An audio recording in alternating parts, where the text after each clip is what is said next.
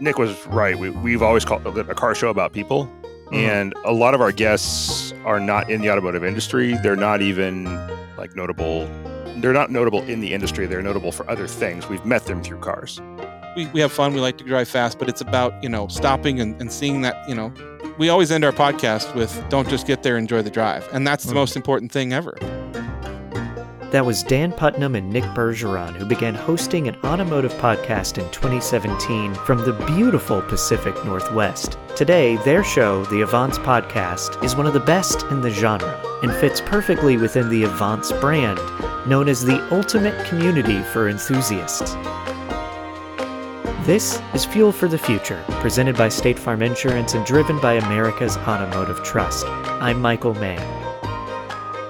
You guys have done like you just even said it a second ago, Nick. You've done like 300 something episodes, automotive themed. You've had drivers, you've had mechanics, you've had artists, you've had friends, you've had all sorts of people involved with the car community on your show. And yeah, I just really appreciate you being here because I'm, I'm a big fan of it.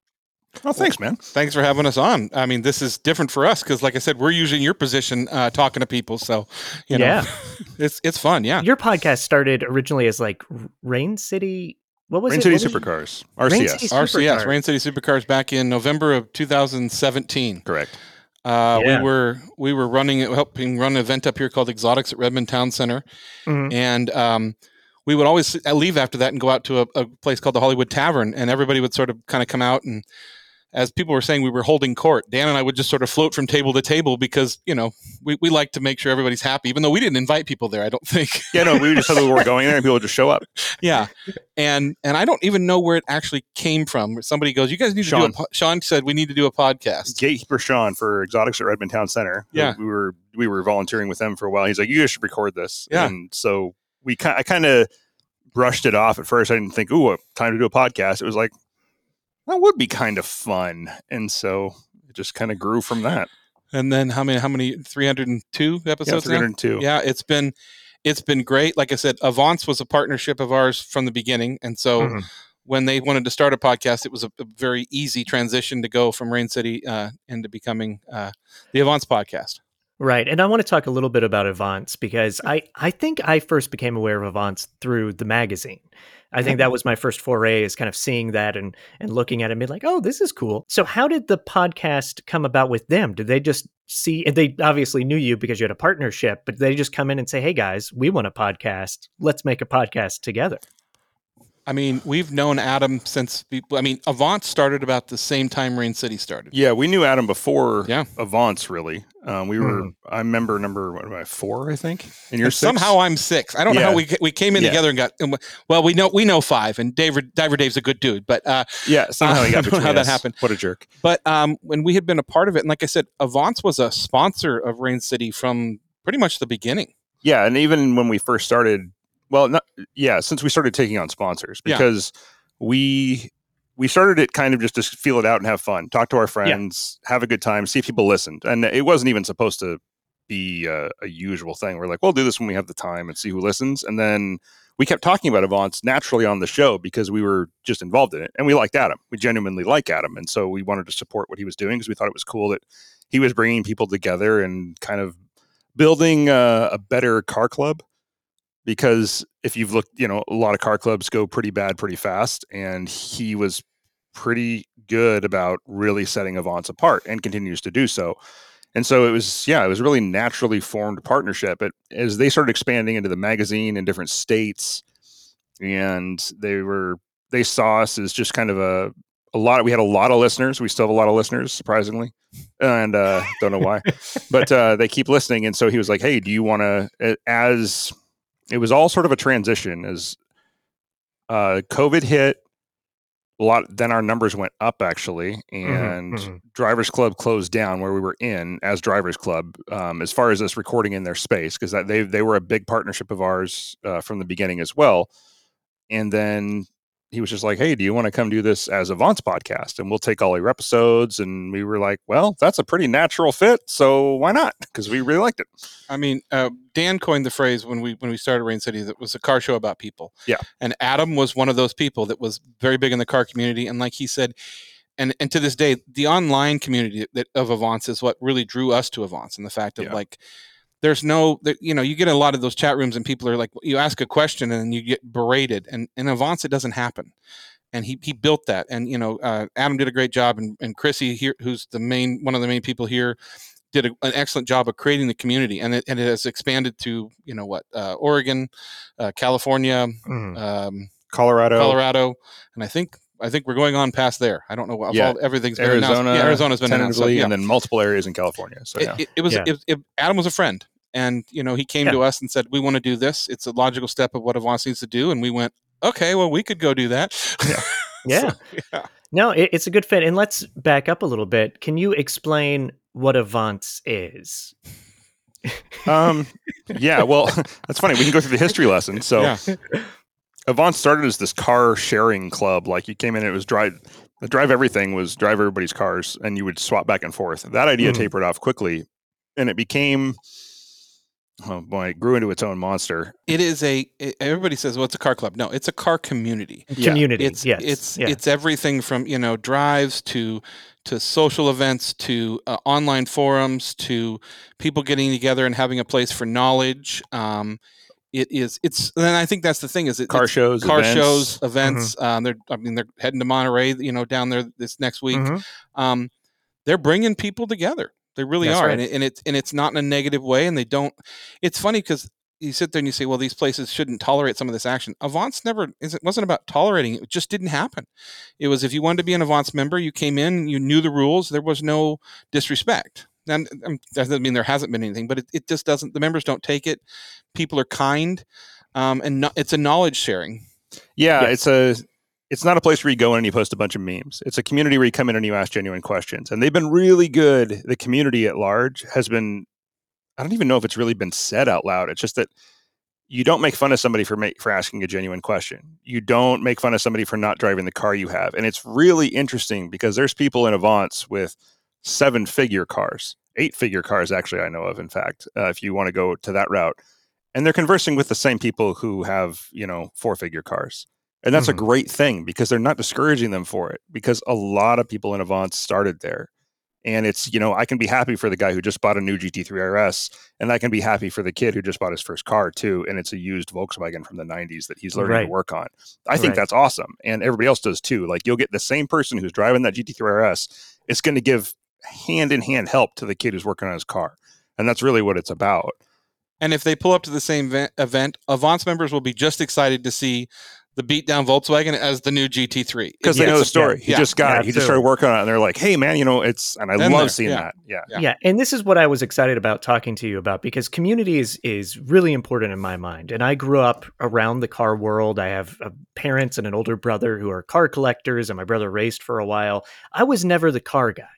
I liked the people and the stories and the events, and that's what really drew me into the world of of cars and automotives and enthusiasts. And so I always appreciated either companies or clubs or events that celebrate that. And they don't just say, oh, the Ford guys are over there and the Ferrari guys are over there and the whatever. Like it, it's all one big, or it can be one all big supportive community where people get excited because you've gotten to interview so many people on your show. What have you learned or what do you think is important about that community or building that community? I mean, knowledge is the is one of the most important things, and I think that's the sharing of knowledge. Um, uh, Dan and I have have done a ton of work and, st- and still do with Concorso Italiano during Monterey Car Week, and if that's one thing I learned from that event is if people go, oh well, it's just a bunch of guys sitting around in Ferraris, and I'm like, no, they're sitting next to each other, going, okay, where did you find the bulb? Mine burned out. It's about knowledge. It's about kindness and knowledge and getting to know the, the other guy's car. And I mean, I can't tell you the amount of times that I've listened to a conversation between two people, maybe Ford guys or Ferrari guys, and then somewhere down the line, that knowledge is going to be useful. Where I be, I happen to be in a conversation, and, and I, a Ford guy will go, "I don't know where to find this bumper," and I go, "You know what? I had a conversation once, and I learned that if you go to Bob's Bumpers outside of you know Temecula, uh, Yeah, it's you know, exactly that. I don't know if Um, that's a real place, but it, it should be. yeah. It's somewhere. Yeah. Yeah, yeah chances are somebody knows it it's funny there's there's guys who collect weird things in there and i love that like there's Yeah, one guy in our group yeah. who has four s2000s now which makes me laugh Mhm. every time i read about it and you know, he's also got Ferraris and other stuff too. And his favorite little collector's items are his S2000s. He's got his track one and his daily one and this type of track one. It makes me laugh. But it's that, um, yeah, it's Nick hit it right on the head. I don't have a better answer than that. It's really yeah. knowledge sharing, and yeah. it's um, and that builds the community as everybody's helping each other out. It's an, one of the things Avants is not is showy. When somebody comes in and drops a new picture of a car, um, like I said before, people are excited for it. But even if it's, um, even if it's an exotic, you're not going to get hate. And if you're not, and it's a cheap car, you're not going to get hate. And it's oftentimes that that acceptance. I think the knowledge and the acceptance. It's the it's building not just building the community, but making people want to be in the car community. It's yeah. re- revitalizing that spirit that people used to have around cars. It's not just mm-hmm. gathering in a parking lot. Um, it's breaking down all the stereotypes and the yeah. fact of like, I, if I'm at a car event, I can walk across the parking lot to all the Ferraris that are parked together and start asking questions because people aren't going to, you know. Yeah. And there, mm-hmm. unfortunately, that happens in the community. It happens with the classic yeah. cars everything and it's and this is sort of that it's breaking it down and i think that's important it's like i always compared it to somebody asked me once i compared it to like being in gym in like junior high like well the boys are on one side and the girls are on the other side avants you're not afraid to go ask the girl to dance kind of thing so yeah. Yeah. And there's a lot of women in the avants community. Yeah. a lot of women in the avants community. And they don't this is going to sound kind of funny but if you've grown up in the car forum world or the online community there's like the girl in the group and yep. she makes one post and every guy comes out of the woodwork to have either you have the chauvinist guy you have the leg humping guy you have the you have the overly attentive guy like you have all that and people are just like no they just answer the question and i respect that it like it it somehow has weeded out all that disrespect in any in all the various forms it takes and so it doesn't matter kind of what your background is or where you started at mm-hmm. it's really that uh, that acceptance of as long as you're here to learn and as long as you're being respectful of others, you're going to do just fine and have a good standing in the group. Mm-hmm. It's that don't come in here with your preconceived notions, don't come here with an attitude, don't come in here with anything to prove, and you'll be fine. So yeah. let me let me take it back to you guys individually here. And okay. how did how did you guys get to know each other? And what are your backgrounds in the automotive world? If you I was can a birthday share. present. Dan was a birthday present. Um, I am notorious for throwing myself a birthday party every year. It's not Ragers, but it's what I do. It's my excuse to get all of my friends together. He had this big cake, and yeah. they just like I yeah, you came jump out, out of it. Yeah, no, Dan, yeah. No. Um, truthfully, I, I, got some people together. Uh, Sean, the gatekeeper that helped us start Rain City. Uh, told Dan that we were all going out to have beers, and Dan didn't realize it was my birthday party, and Dan showed up. And it's sort of that you know kindred spirit of like you meet somebody and you go, "Yeah, we're going to be best friends now." Like you know, it's, stepbrothers kind of thing. Um, and it was absolutely amazing and fun. And like I said, the knowledge, like Dan had a, a, a as being a car person, like I knew how to use tools, but I didn't necessarily know tools. And Dan mm. knows tools, and that was this is a very minor part of our friendship. But Dan will sit there and go, well, yeah, but do you know why that's called a crescent wrench? And it and that crescent wrench becomes so much more special because now I know the background to it and what I'm supposed to be using it for, and I'm actually not supposed to be using it as a hammer and things like things like that. But everything is a hammer if you're brave enough it's funny because I had to, you were talking about your childhood, and I'm and I'm holding back all of my podcasting things because I'm so used to looking at people going, "Well, what was your favorite Hot Wheel?" and what did you and, and asking mm. you questions. But I was the Hot Wheel kid. I still am. I was the Lego kid. I mean, if it, I love cars. I love taking things apart. I love working on things. That's the way my ADHD brain works, and Dan's brain is very similar to that. And so, it was sort of an ODA situation where I met Dan, and I think we went on a drive the next day, and there was some drama around that where uh, the Maserati broke down, and I and had to drive my GTR, GTR yeah. and it was just, it just sort of made sense. And he came in and was working with exotics, and and this you know works this worked out so well. And I've I've said this a hundred times on the podcast. I was not a big podcast fan. It was just I felt like there were people getting on there pontificating about themselves, and I was like, that's not really me. Like, I mean, I enjoy being there, but I have had so much fun and amazed by the amount of people that will sit down and talk to us just because we're car people. And it, like I said, and that's the thing. I don't know if I think the original question had nothing to do with what I just answered, but uh, no, I love it. I love it. so, yeah. I love it. No, yeah. it, it did. It did sort of answer it. Dan, so, uh, so, now I know how you guys met. You jumped out of a cake. Yeah, that's true. But what a is nice what cake. is your ba- what is your background with automotives before you met the guy over there ne- sitting next to you. Trying not to, how do I make this into a consumable answer? Um, so as a little kid, I've always been into cars. I, I mean, since I can remember, I have no memory in my life that didn't involve me being attracted to cars in some way, shape, or form. Um, it really stemmed from my brother. My dad is a car person too. My brother was really like my my hero growing up, and he always had car posters, and he always had cool cars and motorcycles, and so being that little brother, um, I, I was the typical little brother. I looked up to my brother my whole life. I still do, and everything he got into, I wanted to get into as well. And so um, I had that influence growing up my whole life. Um, and watching my dad, my dad is a guy who can fix anything, and Nick has seen it in action where he's just like, I, I'm like, I don't know how to do this. We'll come back a half hour later, and there's a new building put up. Like that's my dad. He just Um, looks at it and goes, "Oh yeah, you need a 17 degree angle on that," and then just pulls it. Doesn't measure anything, just chops it, and it fits perfectly. And I'm like, "How do you do that?" Right. He's one of those Yeah. guys. And so I had those influences in my life and I, I always wanted to know how things work. Um, but I also grew up in a really small town. I grew up in Arlington, Washington. Back before it had stoplights, I tell people it's you go to Arlington now, you're like airport, Costco, it's a bigger town now. It's no when I grew up there, there was, you know, it was a 25 minute drive to McDonald's with if you can you had to go through four stop signs because that's all there was in down a gravel road. Um, and so I had this overwhelming want to explore. And so every chance I could, including being a bad student and skipping school, I would go explore back roads everywhere I went. And I had a I had a Volkswagen Scirocco and a Ooh. Porsche 944 after that, non-turbo. Which, well, yeah, at the time it was a piece of junk, and they were, you know, a I- dime yeah, a dozen. no, then I love it. I love it. Dan's driven the wheels off of a lot of a lot of cars. Yeah. So yeah, I put I usually put more miles on a car in a year than most people do in a lifetime. And I combining the two, I started to get into this habit of what is the most fun way to get from point A to point B, and it usually turns into point A to point Z. And then, I mean, I started. I worked in the automotive industry and body shops. I was an estimator. I worked at O'Reilly's, which was it was Al's, then Chuck's, then O'Reilly's, and then I worked in That tells you how old we I worked in a motorcycle shop. I mean, I did everything I could to stay in the industry until I realized I was never going to make any money if I stayed in the industry.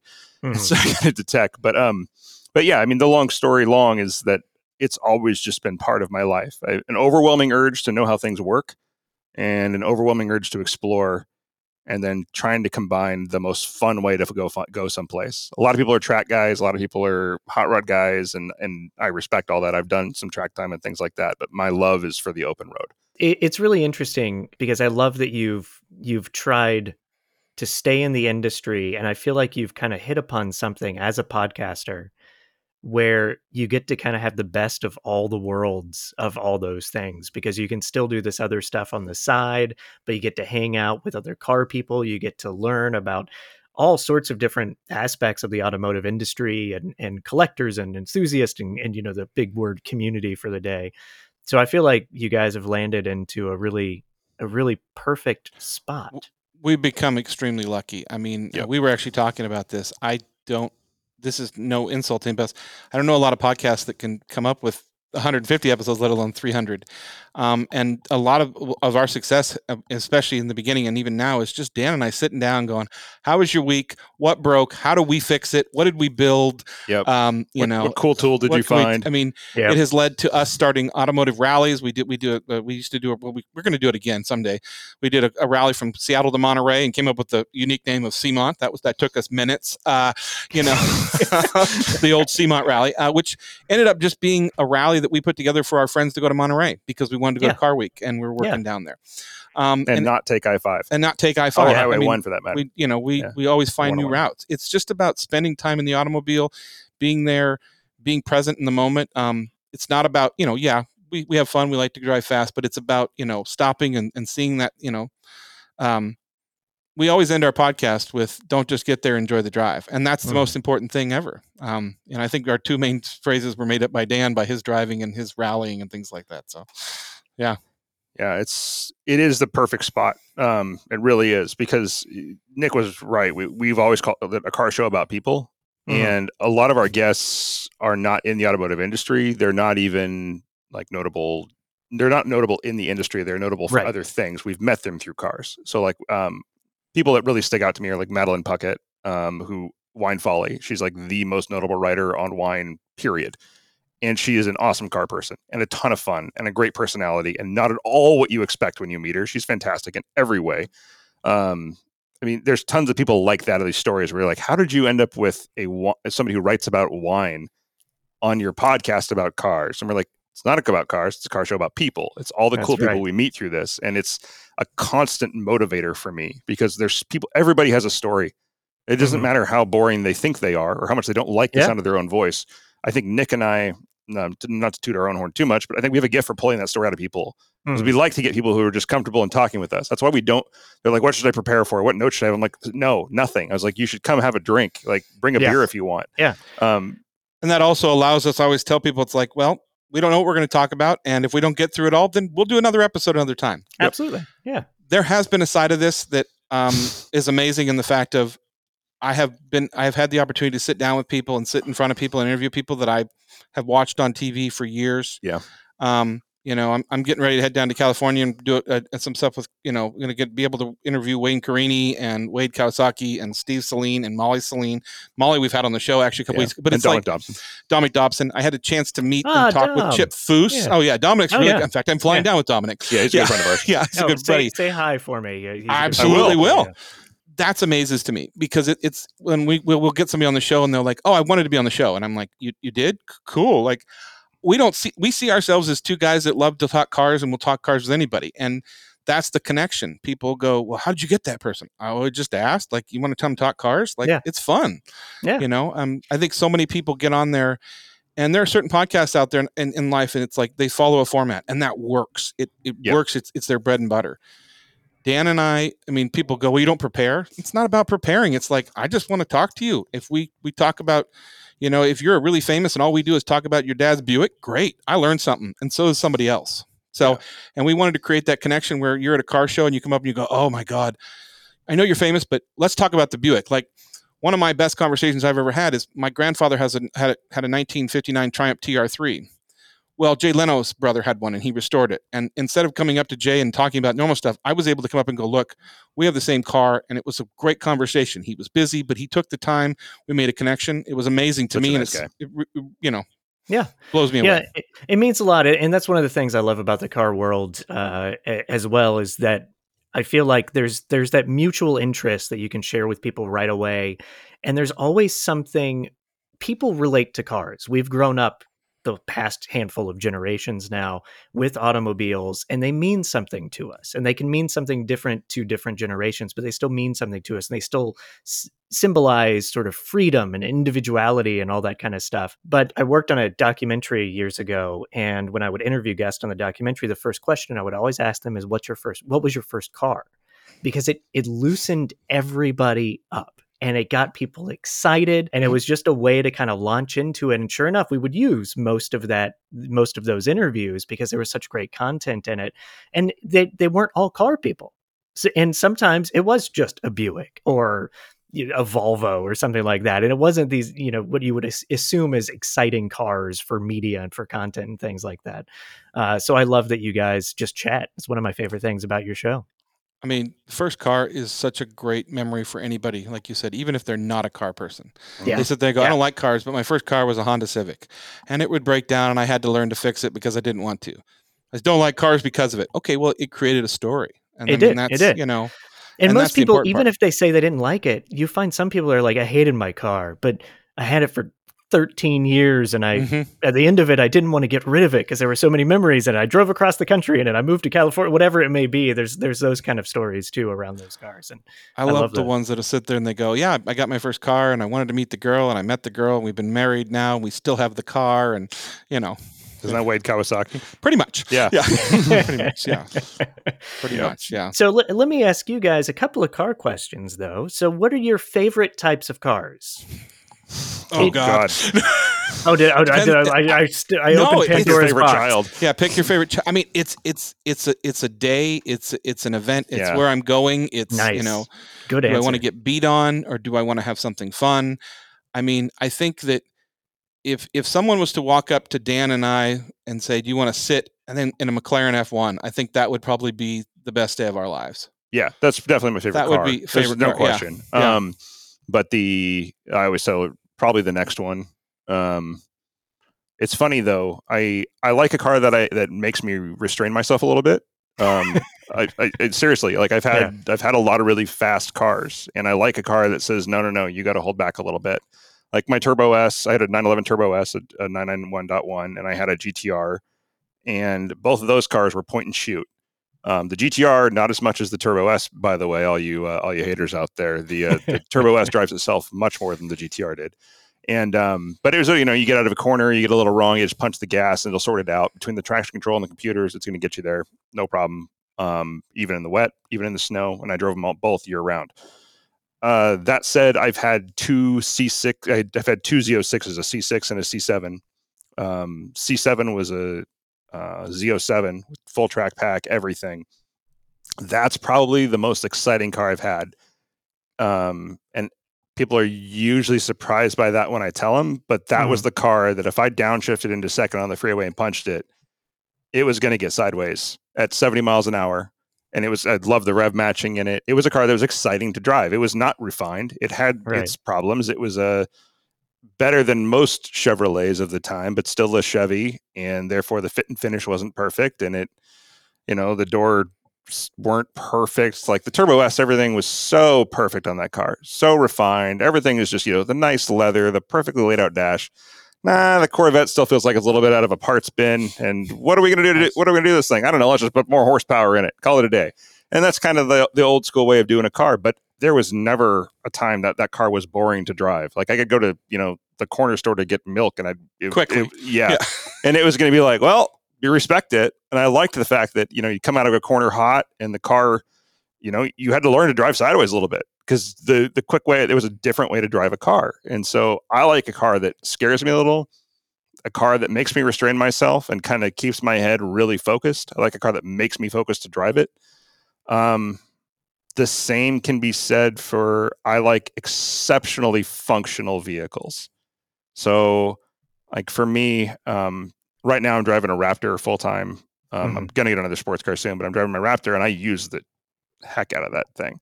And I keep it really clean. I've got really good paint protection on it, but it's got dents on the skid plate, it's got sliders, it's got a winch, and all of it gets used. And I said I take really good care of my cars, but I use them. That thing's mm-hmm. been jumped. My GTR has been launched. My Turbo S has been launched. My Z- 6 has done burnout after burnout after burnout after burnout. Um, not even just by me in some no, cases, yeah. but uh, I I like to use the crap out of my cars, and so something that's functional, something that scares me a little, and something uh, somewhat sacrilege, but as I've gotten older, something I don't have to modify to give me the results I want.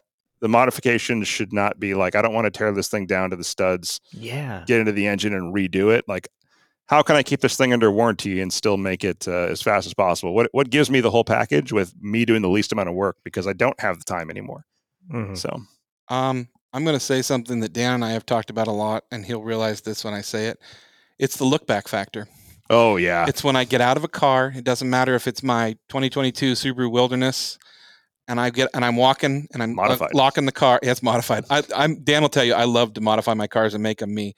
Yeah, and, but it's the look back factor it's I can I mean um, the Subaru's not fast, but I, I I know I did my research. I love that car, and every time I park it, no matter where it is, I'm looking back at it because it's it's I created that car, yep. and it and it and it brings the spirit. I mean, I do the same with all of my cars, like the Triumph and everything, the, the, the Subaru, the Maserati. I mean, um, um, we have we've talked about it. Dan and I we bought Honda Monkeys, and I have highly modified my Monkey. Like that's my thing it's the look back. I mean, I, I enjoy driving every single thing I get into. I will find a way. Like if you put me in a beat down Corolla, I will get in that car. I will not be going fast, but I will be shifting and I will yeah. be having fun and I will make a memory in that car. And when I get out of it, I will look back at it and that memory will, will stick with me. That's one thing we have in common. I don't care if anybody else likes it as long as we like it. Yep. I like yeah. to look back at my yeah. own cars. And. I, yeah. I also like to hear why. Yeah. Because because uh, it's mine. yeah, exactly. Yeah. I drove a Subaru Crosstrek for about three years, and me too. yeah, and, yeah. and I love I love Subarus, and I yeah. worked on a an automotive TV show, and I. I, I would get the weirdest looks from people that would be like, "Oh, you're to do a TV show on cars. So what kind of car do you drive?" It's like, mm, "I got my Crosstrek right out there," yep. and I'd be very proud of it. And people would be like, "What, really?" And it's like, dude, it is. It's so much fun to drive. I actually like off roading, which I got to take it off roading quite a bit. Yeah. Not very often, but I do. And uh, yeah, I, I loved it. And it's like I don't care I'm at that age now. I don't care what anybody thinks Exactly. anymore. I just if I like it, that's what I want. And I'm also very practical. I like a very practical car. I want to be able to take my son to school and come home with you know. It's like that's kind of well, what I look at you for. being a responsible adult. That'll That's get you right. That's I mean, you know, well, I, want to take this moment too. I'm part of Rain City, and then with Avants, uh, one of our main sponsors that came on was Carter Subaru. Yeah. and Wade Carter, and he's he's a, a wonderful friend of ours. And I was a fan of Subaru before, and that's a big. That's not, but that's not the reason I drive Subaru. I drive Subaru because I love the brand. I had a Crosstrek. I mean, I I modified the crap out of it. Everybody used to laugh because I fully modified, and they're like, "It's leased," and I'm like, "Yeah, I I can take everything off and take it back to the dealership, and somebody else wanted it, you know." But uh, it's it's about driving something that makes me happy. that's So, right. You know, That's and right. I mean, I really can be happy driving. I love to drive, and that's the. And I think that's another thing, Dan. Like, I mean, I thought I loved to drive, and then I met Dan, who has literally camped out of the back of a Corvette, like on the ground, and a and a and a GTR. So in the middle of Arizona. So Yeah. Wait, how how do you camp out of a back of a? Oh, I, I would take just- take a small tent with me. Literally, like I have a picture oh, of Okay. me camping, like not But in the still. car, but like Yeah, yeah, yeah, I, it would, I took like the car in the camping all the time. like, but you're you- yeah. driving through a camping st- and you've seen you know Ford trucks, and then all of a sudden Yeah. you, fu- you run into a GTR. You're like that. I want to be friends with that guy. Absolutely, I met some great people at that campground. Yeah, as car guys, as car guys that have knowledge and also get to talk to a lot of people with knowledge. Yeah, no pressure, no pressure, guys. Is Us? what do you can you can you talk about maybe how you see the future of the next you know five or ten years of the hmm. automotive industry? Is that a topic that you guys chit chat about? frequently. At length, yeah. and it's i mean that's a tough thing because you sit there and you're going it, it's not up to the car guys anymore. And i think Yeah. that's kind of a problem. There's a lot of people out there that are making you know rules and governors and things like that, that and i'm not being political i'm just saying this depends on where you live. We're Oh, I will. we're in california you're, you're in california we're in washington. They're very much pushing this green energy and stuff like that but Mhm. we can't we, we it- they've already proved they can't support it. Like i like hybrids. I think they're great.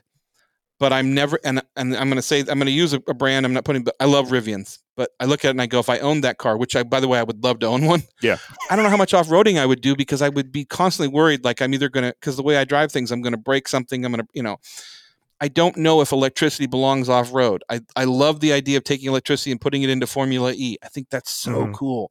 I love the technology. But I don't know if the people that are making these rules that are going to affect us, you know, are are really looking at it. I understand they want to save the environment. And I think that's important because if we don't, there's not going to be a place to drive cars Right, exactly. and and fossil fuels and things like that. But uh, the technology is there. But this idea of like, well, we're just not going to sell these cars anymore. It's like that's it's too too drastic, and I don't think that's going to work. There's going to have to be some middle ground. I, I Uh-huh. think, um, you know, and I think that you know, it's like I'll stand on my Apple box. You know, you're going to have to talk to your governor and vote for the right, Yeah. all that. yeah. So yeah, and Dan, Depends how much of a tinfoil hat you want to put Yeah. on. I'm serious. I, Yeah. I could go down this road, this this deep rabbit hole. I have a lot of thoughts and opinions on this, and they're not all formulated yet. I want to put that out there very clearly Yeah, because as I get information, I, people do that too often, where they say this is the way it is, and I'm like, no, this is what I know so far. And so my my opinion is changing and moldable often because I look at the industry in different ways. The more I learn about it, a couple things they want to outlaw um, ice ice engines, internal combustion engines by 2035. And I think they will probably do it. And they'll do it not in the way we want. They'll make it too prohibitively expensive to own a fuel car from that point going forward. You may not be able to buy one new. And not only that, it'll be too prohibitively expensive to own one. We worry about the industry. We worry about the grid. We worry about doing that. That gives a lot of control. It's one of those, it drives us more into the you will own nothing and be happy about it, which I do not like. Um, there's also the point of you have the automotive industry has not invested billions. They've invested over a trillion dollars into this. If you don't think it's coming, they're not going to take that kind of a loss. The business, the business perspective of this is just not there. They're going to get better. They're going to get lighter. Uh, as with all battery technologies, think of your cell phone and think of start small and go big. Same thing with tools. The way they're doing new new battery cells, you're going to see it in these small items that need it first. So high torque applications. Think your new impact d- that's coming out with these new power stack cells or flex. are you tools. telling me Milwaukee's going to make cars? Because I'm in. I know, right? I'm Team Oh. Milwaukee. Think about Man, how that would be I know, I- amazing. right? That'd right? Think about how small and th- thin your cell phone's getting. So that gives me hope. The downside um, one this stuff is really dirty to create and i don't like that. I think we are looking more at this from a finance investment point of view than we're actually looking at it from a transportation point of view because the shareholders make the make the moves not the company anymore. And you've got to please your shareholders. And if you get all this money and we're trying to shift that money from where we get oil um, let's talk about that um, which is largely not in the US, then you're going to start moving it into places where it's even cheaper than oil, which is getting it out of really dirty mines and moving it into battery technology. There's got to be better ways to do that. Um, I don't like that none of this is exposed. Like the more you dig into this, the more controversial it gets, and you can't really trust your sources yeah. anymore on who's telling you what. It makes it really hard. And so, yes, I'm in Nick. I'm like, yeah, I want stuff that's better for the environment. None of us, even us serious gearheads who love like me loving my Corvette Z06. If you can give me the same driving experience out of a battery car, I'm all about it. But if you're telling me a false narrative if it's, you know, dramatically better for the environment and it's cheaper to produce over time, then I'm not all about it. I want the truth behind it to come out. Nobody out here who's a car person is saying it fuels better. Do you remember? I mean, and this was this is old school. This is going to date me back back in the 90s when the Prius came out and they were like, the Prius is going to be great and, and it saves the environment. And then somebody did the math that you have to fly around the world like four times to make a Prius or something like that. And everybody went, well, wait a minute here. like, here's, yeah. a, you know, it's exposing that stuff. I think the, this industry is going to have to change, but I think what needs to happen is a lot of conversations and, and a lot of truths and, and figuring out what's best for us, what's best for the environment yeah, I don't want to lose internal combustion engines. I like it. I like. I mean, I like uh-huh. the sound. I like all that. But I know there's a lot of people that don't. I like going putting gas in my car. it's an experience. It's fun. so yeah, yeah, I mean, as they move to hot swap batteries, faster and faster charging, yeah. all that stuff becomes more uh, readily available. Like if I charge at work at my office, it literally we get discounted charging. It literally would cost me like four dollars to charge for a full range on an EV at work. It's insanely cheap here because we have tons of power in the Pacific Northwest. Lots of dams, lots of wind. We have excessive power, literally. Um, so for us, it's great. But I don't live in town. I live yeah. 45 miles from my office, and I don't go to. I don't drive to the office for the record. But I don't drive a Raptor for five days of work to the office. I drive it about maybe one day of work a week, if that. Anyway, otherwise I would have a different car. But what I'm saying is, is um, I work from home. Yeah, so, so do I for 90% no, of the yeah, time. I do, but yeah, yeah. Yes, I'm all. I there's a lot of electric cars I've driven and I love. If you have, and we've talked about it like two episodes ago, I said if you have not been in a Tesla Model S Plaid and done a launch, you are missing a serious part of life. It's one of the most thrilling things you will ever do. Do it. It's great. That said, I don't. The narrative isn't clear on how this is actually making things better. Um, it's not defined. It's kind of there, but I don't trust yeah. it. I, I, think that's really well said. And look, I don't know enough about this either. That's part of one of my joys of trying to dive into a podcast like exactly. this is I am going to get to communicate and learn as we go. And how, one of the things I don't like though about what's going on in these discussions that I come across, it, everything's absolute now. Everything. Yes. This is good. This is bad. This is good. And it's like it's not. All of this when it comes to to alternative fuels and all this kind of stuff there's not one that's good and one that's bad or you know vice versa. We we do have to kind of keep communicating and learning and testing and studying and find the correct formula of these things to kind of find a, a maybe a middle ground, something like that. Um, but yeah, it's not not everything's all good. Electric, you know, power you still have to charge your battery. Where's that power coming from? Depending on where you live, that could be coal. So now you're you exactly. know you're pumping more CO two into the air. It's the almighty dollar that's going to run no matter what. Everything. Yes. Like Dan says, yes. if we have to switch, if, if they're going to take everything to electric, these car companies are not going to go away. They're going to make their they're going to make their dollar and you're right. I mean, you look at the posts around there. It's like you know, there's here's a here's a here's a charging station, but then there's a diesel generator running the charger. Right. So right. like, wait a minute, this seems you know. Yeah. Right. That brings that's another one thing I like about exactly what you hit on with the podcasting is that these these are not you know 140 character tweet conversations. They are not TikTok video length conversations, and I don't like it when people try and do that. If you're going to tell me this is good and this is bad, and in the time it takes to do an Instagram reel or a TikTok video, I'm not going to really trust your source because uh, like there's more to it. Maybe it is overall better, but at this at this point in time, I'm really unsure, and I want to know more. But people who are usually telling me usually have an agenda. Like I'm hearing it from a battery manufacturer, I'm hearing it from an internal combustion engine manufacturer. I'm like, well, maybe yes, maybe no. I'm sure there's a better way to do this than internal combustion engines. I'm not arguing that at all, but at the same time, you know, It's. I mean, I, I look at it no different than if you're going to go out and buy a car. You're Yeah. going to go out and do your research. Yeah, yeah. And if, if, if I watch a YouTuber and they say, "Oh my gosh, that new this new Corvette is so great, you should go out and buy one," I'm going to find three YouTubers that tell me I shouldn't. That's right. And I think if somebody looks at me and goes, "Battery technology is so great, you need to you need to buy this car," I'm going to go out and find people that say, and I'm going to I'm going to form my own opinion. I think that's where this is going to this a little bit of the world we're living in is people are going, "I saw it on TV, I I I trust that person therefore," and which is fine. Mhm. But you know, just because somebody tells you something doesn't, I mean, a minivan doesn't work for me because it, it doesn't fit my lifestyle. I mean, that doesn't mean it doesn't fit somebody's lifestyle. Yeah. So somebody's going to tell you what fits their lifestyle, which is great. If electricity works, I know a lot of people that run Teslas, and I mean, it's great. They got a charger at the house, a charger at work. They're making the place, the world, a better place. It's great. But- I wired my shop just specifically to have an extra Yeah. uh, 50 amp Yeah. It's- output for a charger if I need it. Like Yeah. I, I thought ahead because I'm like, there is, I will probably buy one if they make a great one that sells me on the case, Yeah. Mhm. but they need to do that first. We're we're getting there. I, I like the technology. Like I said, companies like Rivian, Tesla. I, I you know, love uh, the R1T and I, I R1S. love those. I think I love Yeah. what they're doing with it. They're listening to people. You know, they're they're putting the fun in it. But again, I look at it and I go, uh, I mean, let, let's make something bigger. The the the Jeep Four x E, it's a Wrangler, which I love. Um, Everybody wanted a Wrangler. Do I feel safe taking that off road? I don't know because I've been in Jeeps and we've come down and, and, and gas tanks have been popped and you're blowing. That's a battery. And I mean, you talk about an environmental issue. You stab a battery in the middle of nowhere getting Yeah. a car out what could happen there i mean I, I don't know if it belongs there but then again there's plenty of people that have taken them they've done a lot of good things with them and they've taken them off road I do have one more thought on that though. That said, I think we are in probably one of the most we are in a really cool part of history history, if I could that speak too correctly. yeah, His- yeah, history. history. Um, braces. Um, one of the things though, where we have like we're at like one of the pinnacles of automotive performance right now in the internal combustion era. Like the stuff that is out now is better than I've ever had in my life. They drive great.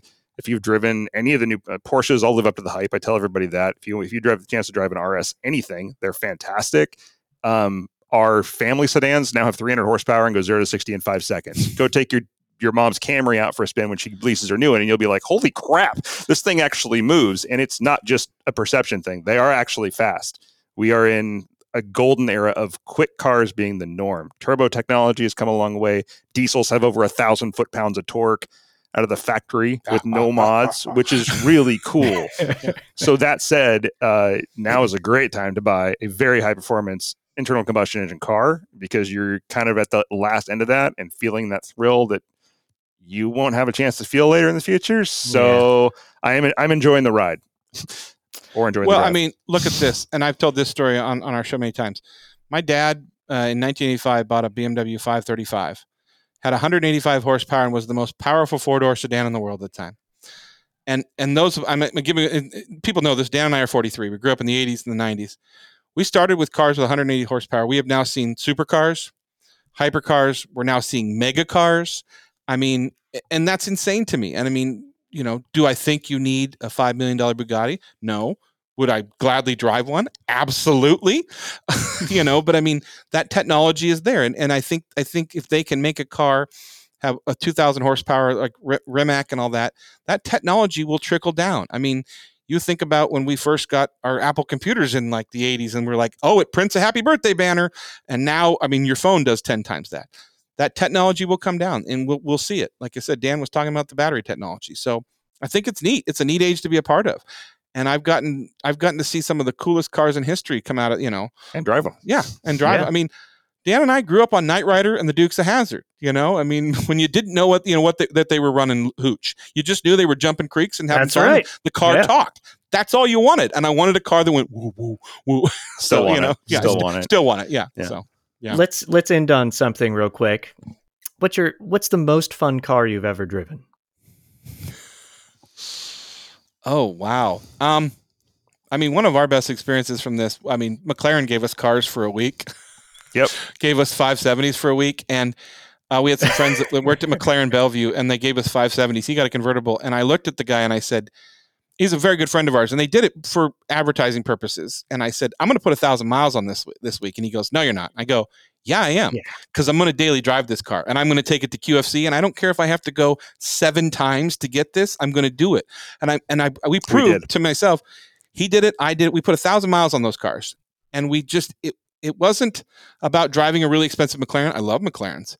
But it was the idea that you could take a car that everybody assumed was a weekend driver, and I could I took it to church, I took it to the store, I you know it was amazing. Um, and I and I, I in fact we had several people that we talked so much about it went out and bought 570s. So Nice, nice. or more, yeah. Or more, yeah, Yeah. yeah. so Ooh.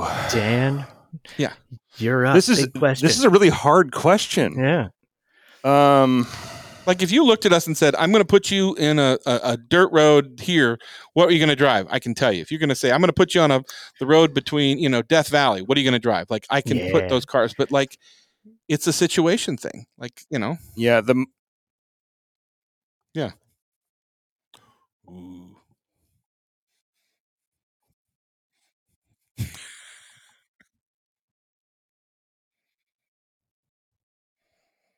Hmm. Anything rally prepped? Anything rally prepped. The most fun I've ever had in a car was doing uh, a day at Dirtfish. Period. Nice. Like the most fun I've ever had. Great instructors, but like Yep. if you, it's like everything you've ever wanted to do with a rental car, but thought you might get sued afterwards, so you didn't. That's Dirtfish. Yeah. Um, Yeah. Except you don't hit anything, and you actually learn some. You actually learn a lot. Well, they ask you not to hit things. Yeah, yeah. so like I would take a rally prepped Subaru, a rally prepped anything, uh, just because it's so much fun. They're so much fun. My my Yeah. favorite car, honestly, that made it easy for me is uh, not that I was even going to answer this, but just a, a Meyers Manx is the most fun I've ever had in a car. oh hell yeah, so cool. I would I would rather Absolutely. drive I would rather drive that I would rather have that experience than driving anything the rest of my life. I, I had so much fun driving an original Meyers Manx that I I would give it all I- up for that. I I, mean, I grew up with BMWs. I, I've never driven a BMW Isetta, and I think Oh, the yeah. first time I ever saw it was Steve Urkel had one on Family, Matters. Yeah. That's right. And I mean, the idea of the steering wheel going away from you. I Yep. mean, I still want to drive one. Um, if anybody knows what, but I me too. it- me too. I would love to.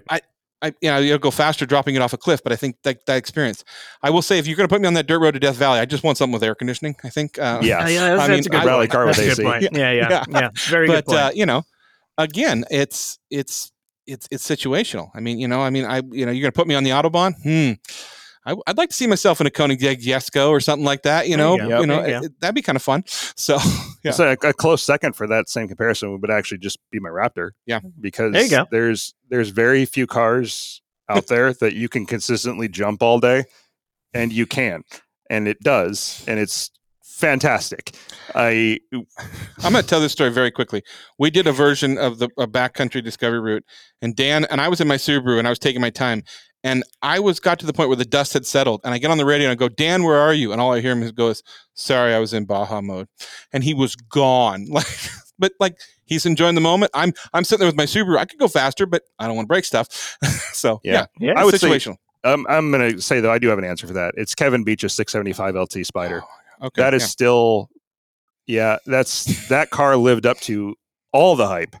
It is none of the bicyclists on the road liked us, but yeah, No, Yeah, so- but uh, we we did Chuckanut Drive. Yeah. Uh, in Bellingham, and those in the Pacific Northwest know what an amazing road that is. And driving it in that car, that car has it's early McLaren, so it had a little bit of turbo lag. Um, the 720s don't; they're just haul ass all the time. The 675 though, you feel the power building. You feel it explode with every Yeah. shift, and you know you're driving something extremely special.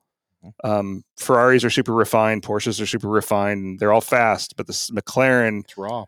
best chassis I've ever driven in my life, hands down, no question, is McLaren. And that car kind of set a new bar for me. And I've driven some hypercars, but not to the point where I was, here's the keys, go have fun. It was always, I'm too terrified to let this thing open up. This thing I opened up. This thing I got to drive. Am I capable of letting this thing go? Yeah. Yeah. And that was Mm. that's by far probably the pinnacle of my automotive driving nirvana. Was that car. nice, nice. Yeah. Yeah. All right. Well, thank you guys so much for being on the podcast. I really enjoyed chatting with you. I really enjoyed hearing about things and learning more about the history of your show. Where do you want to tell people to find the Avants podcast? I mean, you can go to avants.com and, and and, and then podcasts. and We're on every platform though. Um, yeah, Apple, you know, Google, anything out, Spotify, you name it. We're on every platform. So yeah, please give us a listen.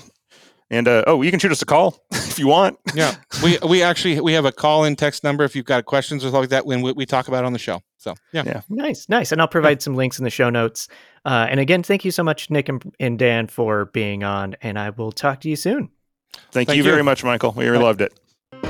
Thank you for listening to Fuel for the Future. Follow us on the podcast app of your choice, and we encourage you to leave a review and rate the show. Fuel for the Future is presented by State Farm Insurance and driven by America's Automotive Trust. Learn more at americasautomotivetrust.org.